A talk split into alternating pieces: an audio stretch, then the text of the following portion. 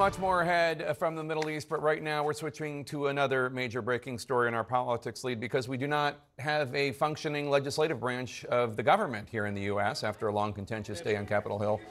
Republicans have kind of settled on Representative Steve Scalise as Louisiana as their First, candidate for Speaker of the House. Sorta. Let's quickly get an update from CNN's Manu Raju. Manu, um, so a majority of the conference picked Steve Scalise to be their na- nominee, but it doesn't look like there are 217 votes to actually make him their speaker.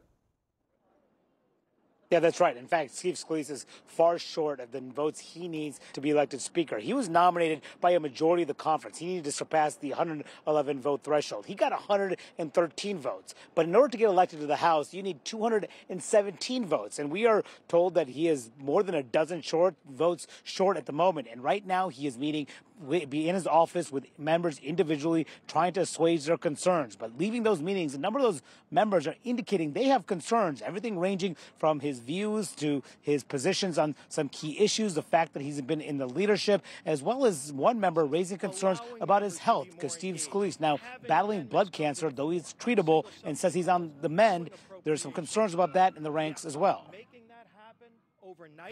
I'm not supporting Steve Scalise. I'll be voting for Jim Jordan. And why is that?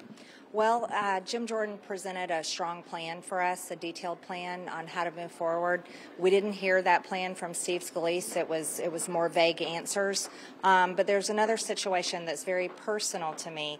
You know, I lost my father in 2021 to cancer, and unfortunately, Steve is going through a, a cancer a cancer battle of his own. And, you know, I like Steve Scalise a lot, and I like him so much. I would like to see him put his full efforts into defeating that. I'm concerned he doesn't have the votes to get to 218, and so we should probably resolve that before we go to the floor. Now, Thomas Massie left Scalise's office and said that Scalise was down about 20 votes at least, even though both Massey and uh, Marjorie Taylor Greene voted for Jim Jordan behind closed doors. They still plan to at least, Ma- uh, Marjorie Taylor Greene says she'll still vote for Jordan on the floor when that vote comes. Unclear when that vote will happen, Jake, but Jordan plans to vote for Scalise and will nominate him for Speaker, encouraging his supporters to do so as well. The question is, will they actually listen to him? At the moment, some of them are not. All right, Manu Raju, uh, thanks so much. With, with, us now, South Carolina Republican Congresswoman uh, Nancy Mace. Um, you endorsed uh, Jim Jordan, so I'm assuming you voted for Jim Jordan today. If the vote for Speaker were today, would you vote for Steve Scalise? I would not. I plan on voting for Jim Jordan on the floor.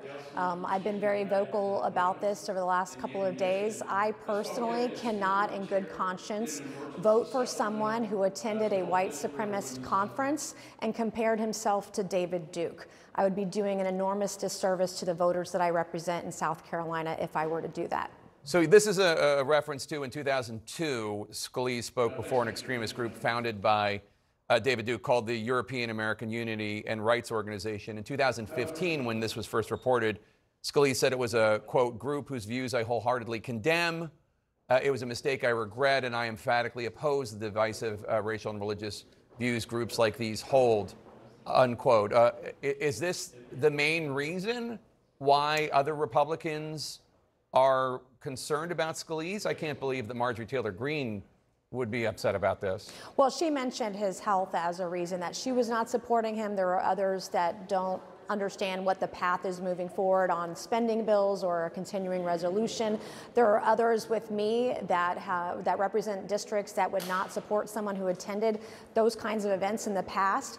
And so, you know, also as a woman, I have grave concerns as a woman in balancing the, the you know protecting life and protecting women's rights. And so we were supposed to have this vote today at 3 p.m. on the floor. That vote has not happened because he does not have the votes. It's the number that I'm seeing is far higher than 12 will not be voting for him on the first round. But if we're going to have this, the American people want us to get back to work. Let's have this debate on the floor. Let's move forward. Let's find someone who can bring us all together and let's get back to work. We have a very divided world right now when I see what's happening in Israel. Um, we want someone, I want someone who's going to be a leader and bring our country together.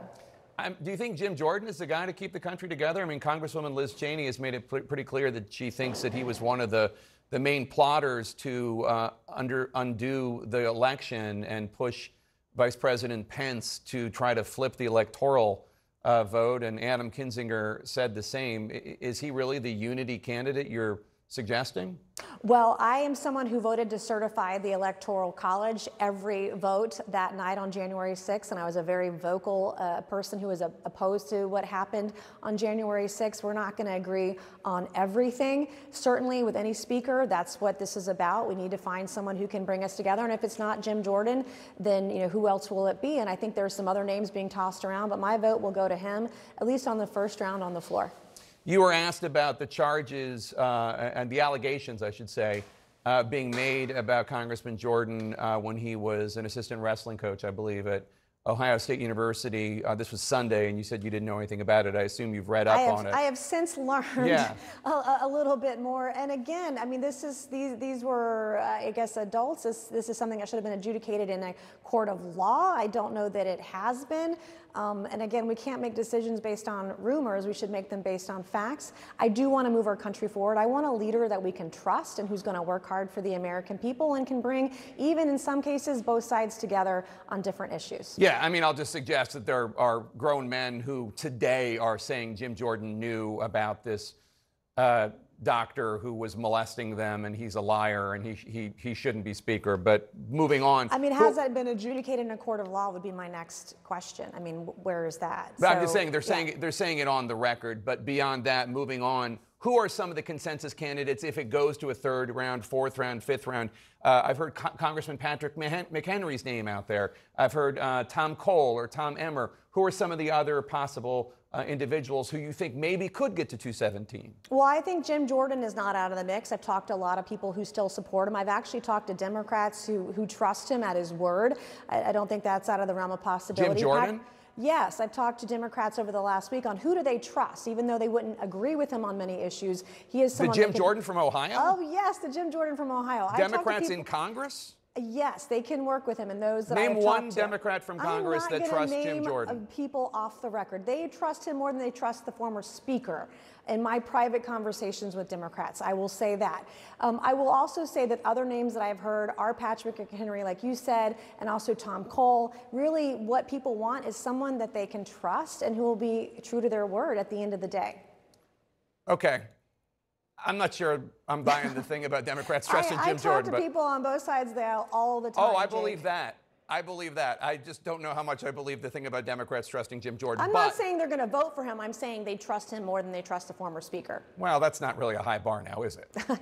Not at all. Congresswoman Nancy Mace, South Carolina, always good to have you on. Thank you so much. Thank you.